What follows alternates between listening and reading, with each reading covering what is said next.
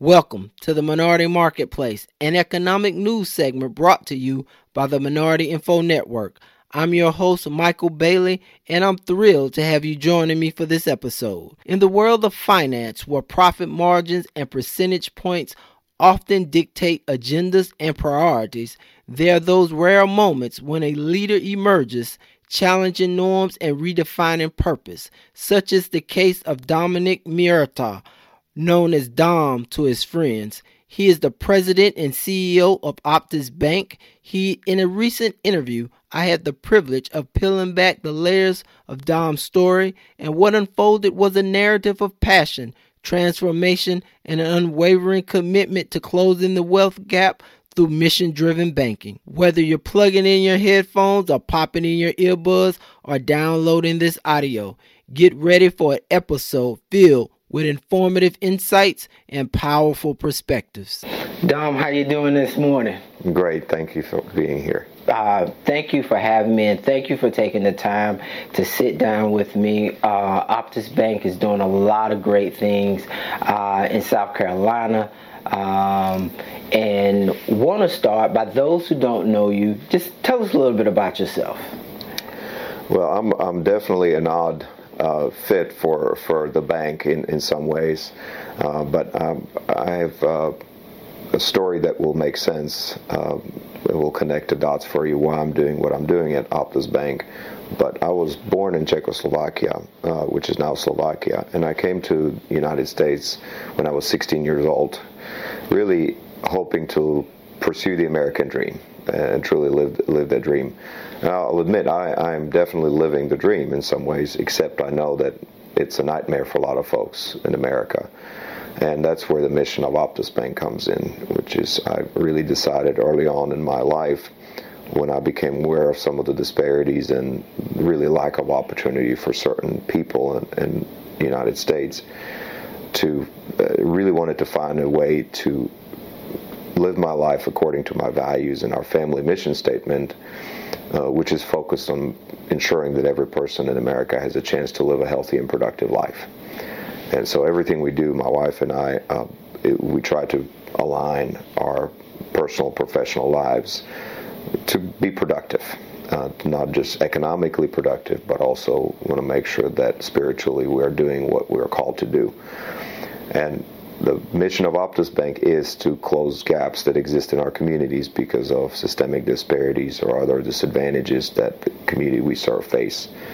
Uh, so we're fortunate, I feel very fortunate to be at Optus Bank because I get to do what I really am, feel like I'm called to do, uh, which is both uh, economic development, it's creating economic opportunities for people, but really finding ways to create new opportunities for people that have been abandoned by traditional financial system and allowing them to scale the ladder that ladder that defines the american dream right? It's the upward mobility that most americans sadly don't really have a, a good chance to climb uh, today and the numbers show it. Uh, so it's a perfect alignment. Optus bank is a perfect alignment and the mission of Optus Bank is a perfect alignment with my own personal values and goals. Okay. Tell me a little bit when uh, Paul approached you, uh, how did that union come to be? well, it was, it was, a great it's a great story. Um, let me just first say, uh, part of the I guess tremendous gift uh, I feel I've been given in life is that I get to meet people like Paul that also invested sacrificially to do something productive for their community. Um, did it with the goal of creating economic value, but really did it also because they believed in the purpose of mission driven banks, black owned banks, community development banks. So I met Paul at a um, MDI and CDFI conference, mission driven bank conference uh, Minority Depository Institution and Community Development Financial Institution Conference in early 2017, maybe, or maybe in 2016 even. And at that time, I was looking for a bank to either acquire or or invest in. Um, I was in the 12th year of my career at a previous bank, Community Development Bank, a wonderful, great story for the world, really, to have uh, that kind of bank. But I'd been there for 12 years, and I really wanted to see if I could uh, build a different kind of institution. And so I met Paul and, and his business partner, Kenny, at this conference, and they were looking for a president and CEO to run, at that time, South Carolina Community Bank.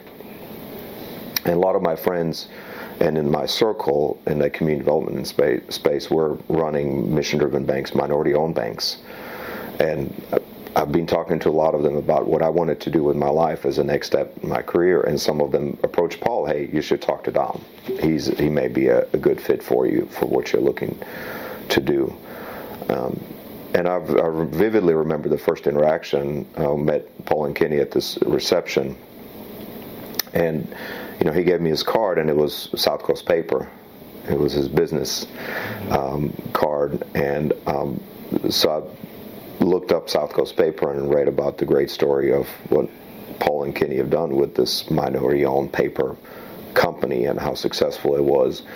Uh, and then, uh, you know, he approached me. Would you want to would you want to talk to us about running the bank? And I said, really, I'm not interested in working for someone. I just, I want to have my own bank. And then we ended up negotiating over a period of really weeks and months um, an opportunity for me to both become an investor and also CEO because it was really important for me, and I think it became important to him that the person in charge of this really amazing legacy for not just the black community, but really for America, is someone who is values aligned, but also has got economic interests that are aligned. And that was, a, I think, for both of us, that became a, a critical aspect that we were both aligned in the goal for the bank, both economically and also really values aligned. What we wanted the bank to see do for the community that we cared about. Uh, it was a perfect fit in terms of working with other entrepreneurs like Paul and the rest of the board that sacrificially invested to save the bank from a, a just about certain demise post post the Great Recession. And then with my goals and my ability to both invest financial resources but also invest my human capital, everything I could give it, um, I've given it. Okay, thank you for that w- wonderful story.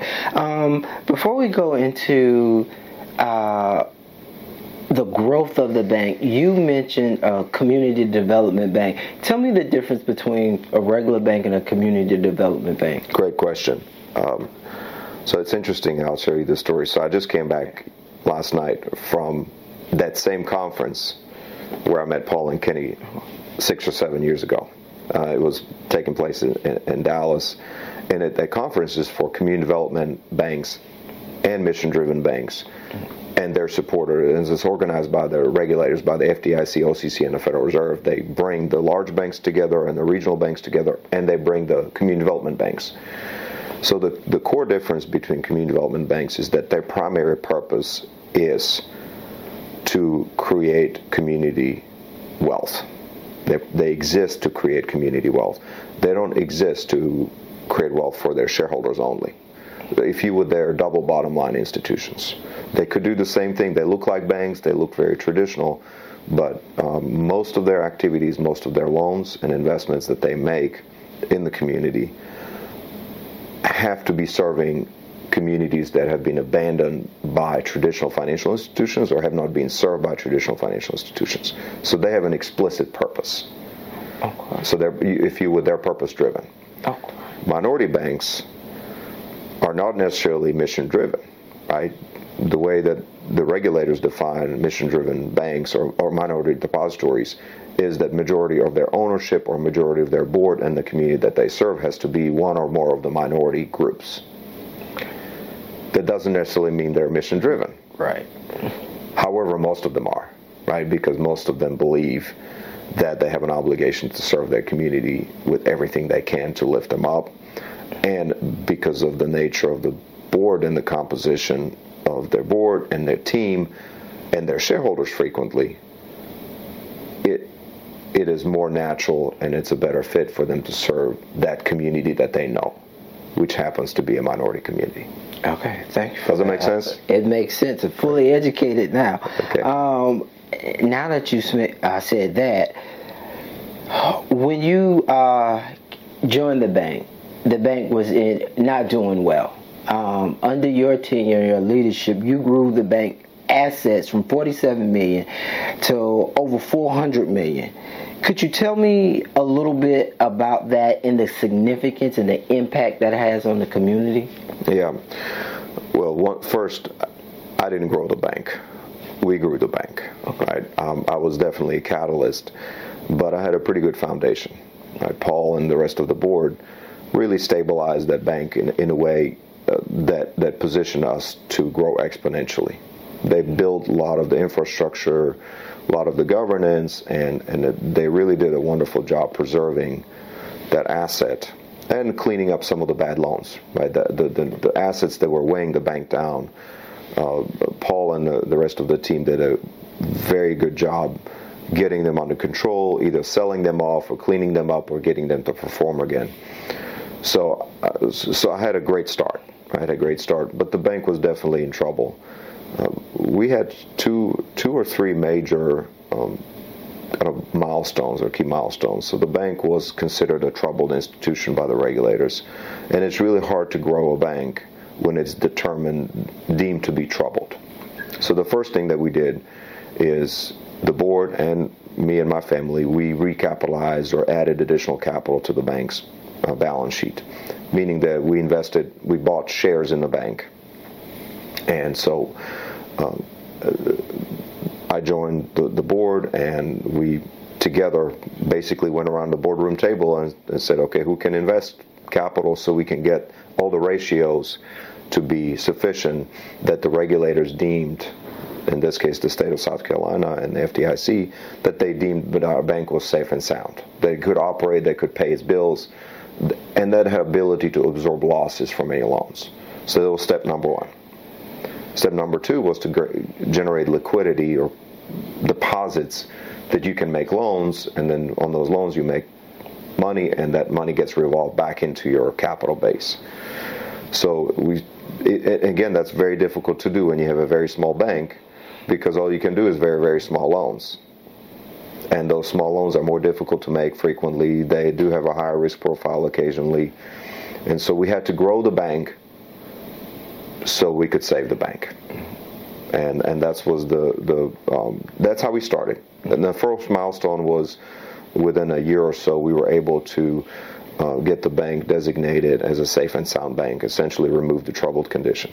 Then the next point was that that enabled us to apply for funding from various philanthropic sources, from other sources that saw the value of the bank that brought us to the second milestone. We had about 100 million in assets before the pandemic.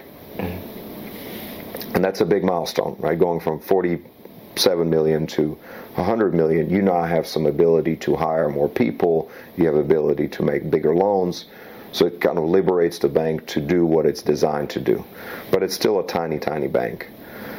Then we had the great misfortune uh, of the murder of George Floyd. But what that event um, caused is an awakening, is awareness of disparities that exist in America. And it really shortened my pitch to potential investors from minutes or hours to a few seconds because they were not aware the role of minority banks they became more aware of the role of community banks and so, so the ability for us to generate outside capital into our communities uh, became a little easier. Mm-hmm. Not saying it's still not easy, but the awareness about the disparities that was sparked by the murder of George Floyd really became um, a movement.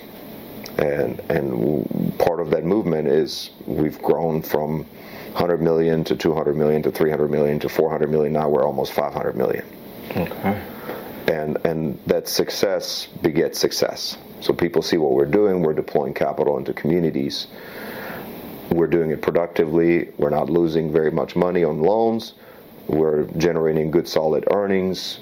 We're hiring more people. We're providing opportunities for our customers to have better service, for our employees to have better upward mobility, to learn more. Uh, we've hired an amazing, diverse team of leaders from all backgrounds, all walks of life that now have an opportunity to become bankers or to really thrive in their banking career. Mm-hmm. So that that that flywheel effect. Every year you have a positive return. Every year you grow. It leads to more opportunities, and that's we've been able to jumpstart that flywheel. Okay, that's impressive. Um, talk to me about you guys. You right the ship. Everything's great. And then the pandemic hit but after the pandemic, you guys were able to weather the storm, and you were able to partner uh, with South, uh, South Carolina MBDA Business Center. And that helped not only you guys, but also the community tremendously. Tell me a little about, about, about that collaboration. Yeah. Well, we were fortunate to partner with the Minority Business Development Agency, the South Carolina Center, and Diane Sumter, just operated by DISA. Um, I think that partnership started before the pandemic, actually. Okay. And uh, I was introduced to Diane. Actually, Paul introduced me to Diane, and thought we could definitely use the help. Right. Uh, I also want to add to something. Uh, just look, it's it, it is a wonderful story. This bank is a wonderful story. It's now 102 three year old story. It had some bumps in the road. But I want to also acknowledge we're building on the legacy and success of the visionary African Americans that started this bank in 1921. Right. Victory Savings Bank. It was Victory Savings Bank, and you had the, the, the legendary families. Most of them are still around. Um, the, the Leevy and the Monteith family. Modjeska Simkins was one of our um, early uh, leaders at, at the bank so that, that legacy really adds fuel to our team, right? It mobilizes our team because they're proud to be part of that legacy. But things are not just great, right? There are always bumps in the road. We're facing several right now. Thankfully, the bank is very strong, profitable, successful, growing. So we're able to absorb those shocks.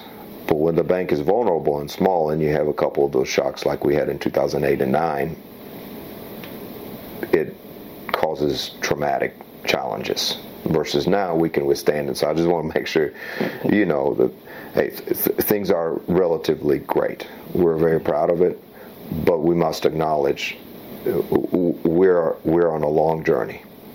This is not a five or ten year journey. This journey started in the early 1900s, and hopefully will continue, you know, for, for a long time.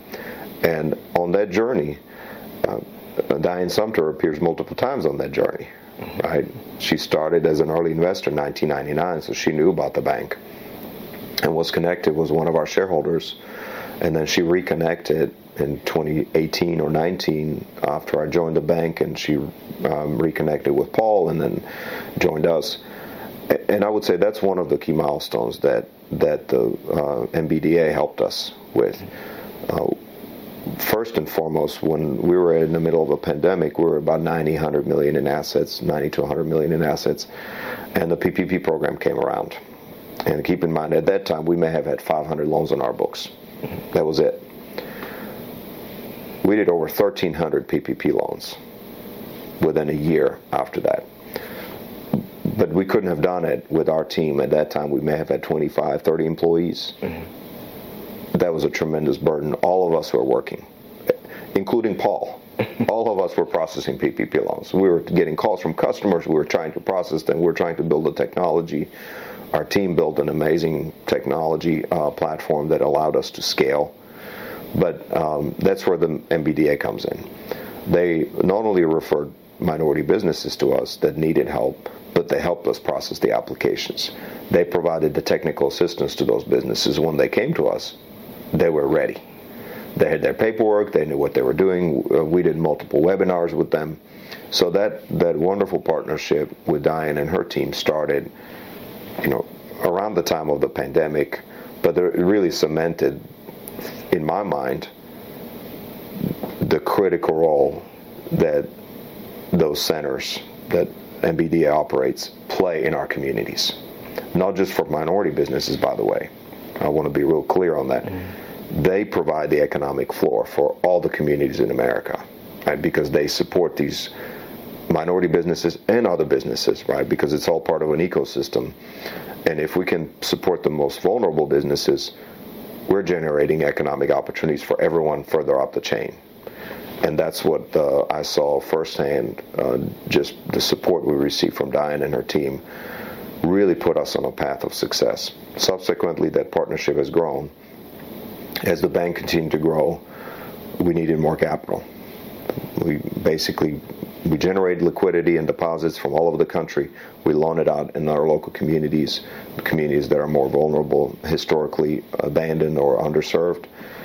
So Diane and her team have been incredibly helpful since then to now that that flywheel effect has started to really work.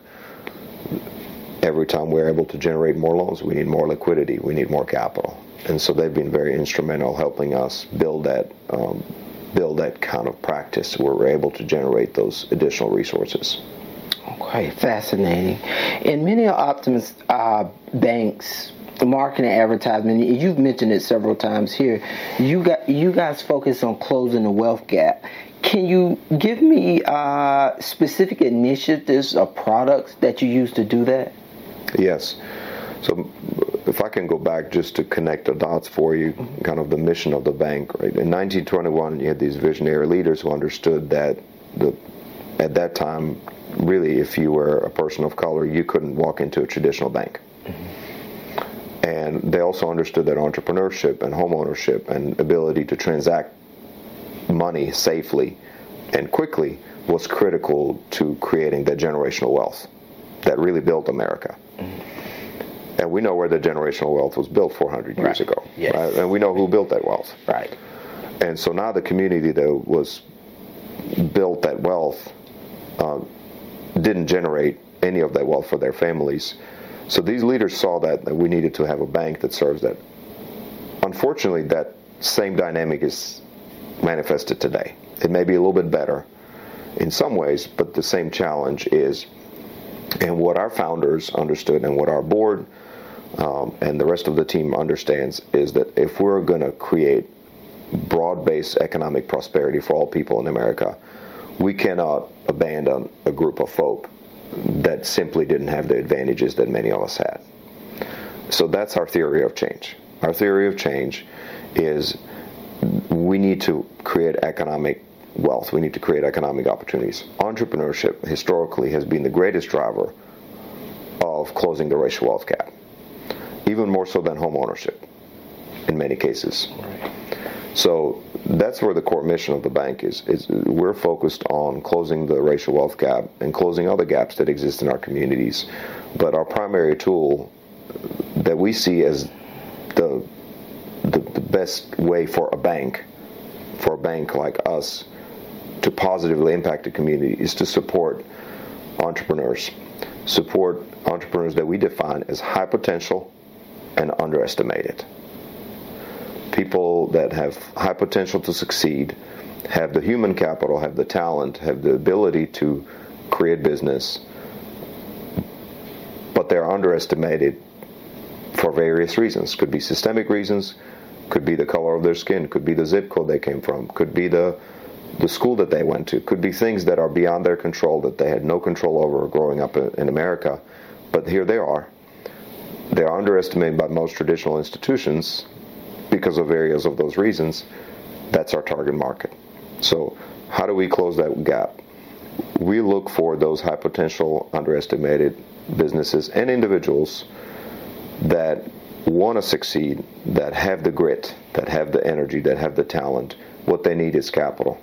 What they need is both human capital, social capital, and financial capital. How do we do that? So social capital and human capital. Social capital is relationships. A lot of our customers come to us and they they're not just coming asking for money. They need help. Right? They need to connect with potential vendors or suppliers. They want to connect with other customers that could buy from them. And as a mission driven bank, we try to be helpful. So we get a lot of requests for, for funding only to find out it's not just the funding that the entrepreneur needs. They need that social capital. That's when Diane and her team come in. Right? We can connect them with other technical assistance in addition to what we can provide. Of course, we provide the financial capital. Right? Sometimes it's the human capital that they need. They come in and um, a lot of the entrepreneurs they're busy running their businesses. They may not have good financial reporting in place. So they don't even know exactly precisely how their business is doing because they're doing a fine job running it, but they don't have the financial statements that we need to understand their business and their ability to repay. Again, that's when the MBDA comes in. We need their help to prepare some of those entrepreneurs so they can be successful in accessing bank credit. You asked about programs and services. So our bankers spend a lot of time providing technical assistance, and it's something as informal as pulling someone's credit report and helping the, the, the customer, whether it's individual or business owner, what's going on with their credit. We find everything from a, a small medical bill that had gone unpaid that's hurting them unnecessarily that they could pay off just like this. We find errors on their credit report. We find other issues that may not be even aware, may not be may not be um, pointed out to them. So that's the basic technical assistance we can provide. But then we also spend a lot of time helping them understand their own business from a credit perspective and then structuring the appropriate financing package. Um, the smaller the business is and then less seasoned the business is, the more time we spend. That's why a lot of mainstream banks don't do small business loans because they're more difficult and more expensive to do than a $10 million hmm. large loan. Mm-hmm. And as the old saying goes, it's not my saying, you know, if you need to borrow $100,000, you may not be qualified. If you need to borrow $100 million, you're qualified. because if you're borrowing $100 million, that means you borrowed some money before. Right. That means you have the resources, you have the CPAs, you have the lawyers, you have the capacity. So, what does that do to America? If, as, as a country, who gets the most attention? It's the large, successful businesses that have been around, but those that have the greatest potential to build wealth in America, they're at the base of the pyramid. Those are the micro businesses, small businesses. That's where most wealth gets created. But that segment of the population gets also the least attention. That's our mission. Our mission is to work with that, those businesses and those customers that are at the bottom, you know, maybe quartile yeah of the socioeconomic ladder because they have the greatest potential. Mm-hmm.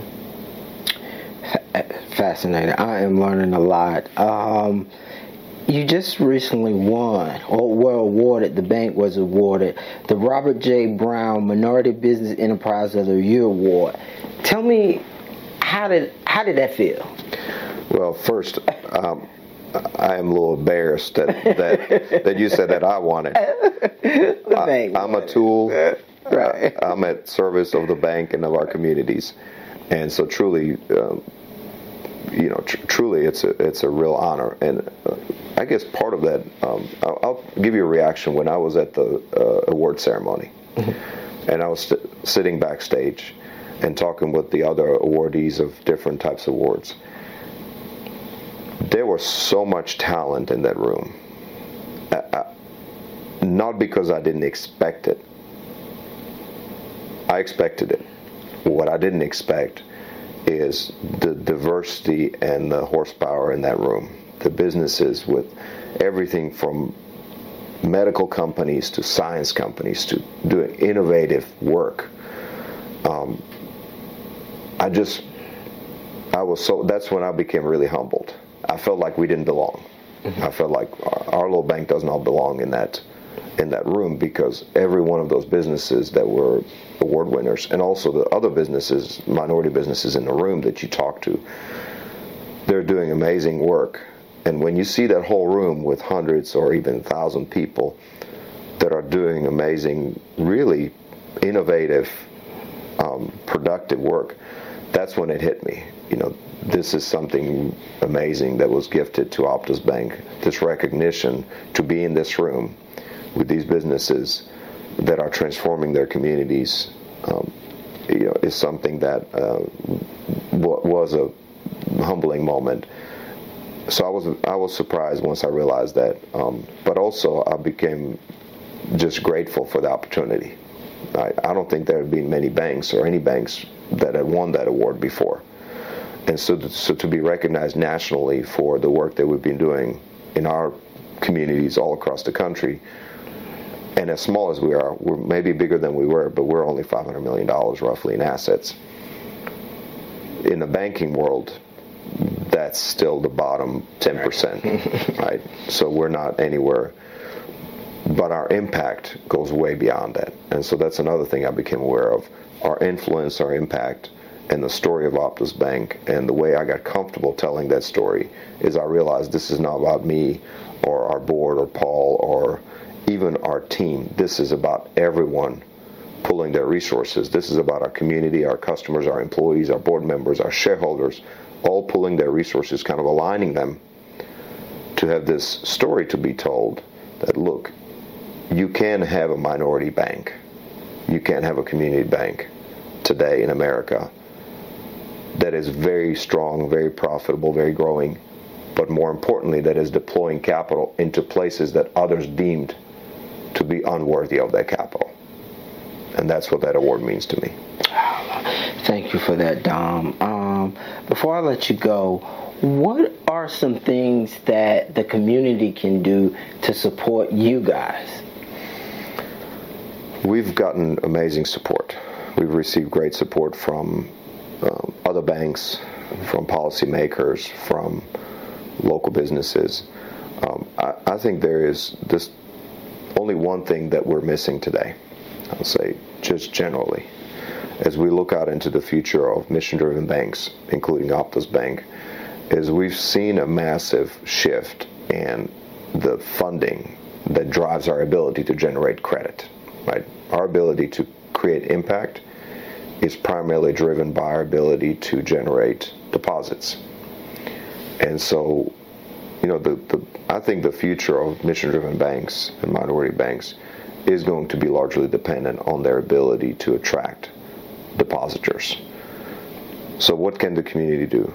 I would encourage every person in the community that has banking relationship to think about where does their money spend the night is it working for you or is it working against you? Um, banking and banking services are viewed as a commodity. You got to have a bank account if you want to pay bills, if you want to receive payments, if you want to have some safety in your financial life, you need to have a bank. But banking is, is not a commodity because, as we've been able to demonstrate at Optus Bank, where your money spends the night does drive your community impact because we know that over 90% of Optus Bank's loans are being revolved in underserved communities. So imagine if every bank in the country, or let's just say 10%, were investing and reinvesting their customers' deposits in underserved communities. What would this country look like? So what I would like to ask our communities to do is ask that, have them ask the questions. Can I do more with my money that's sitting at a bank somewhere that I don't see, I don't know what the money is doing. Can I make that money work for me? And one way to, to make that money work for you is look for a, a minority bank, look for a community development community development bank. We'd love for it to be Optus Bank, but there are others that are doing just as good of work as we're doing. Dom, thank you for taking time to sit down with me. My pleasure. A real pleasure visiting with you.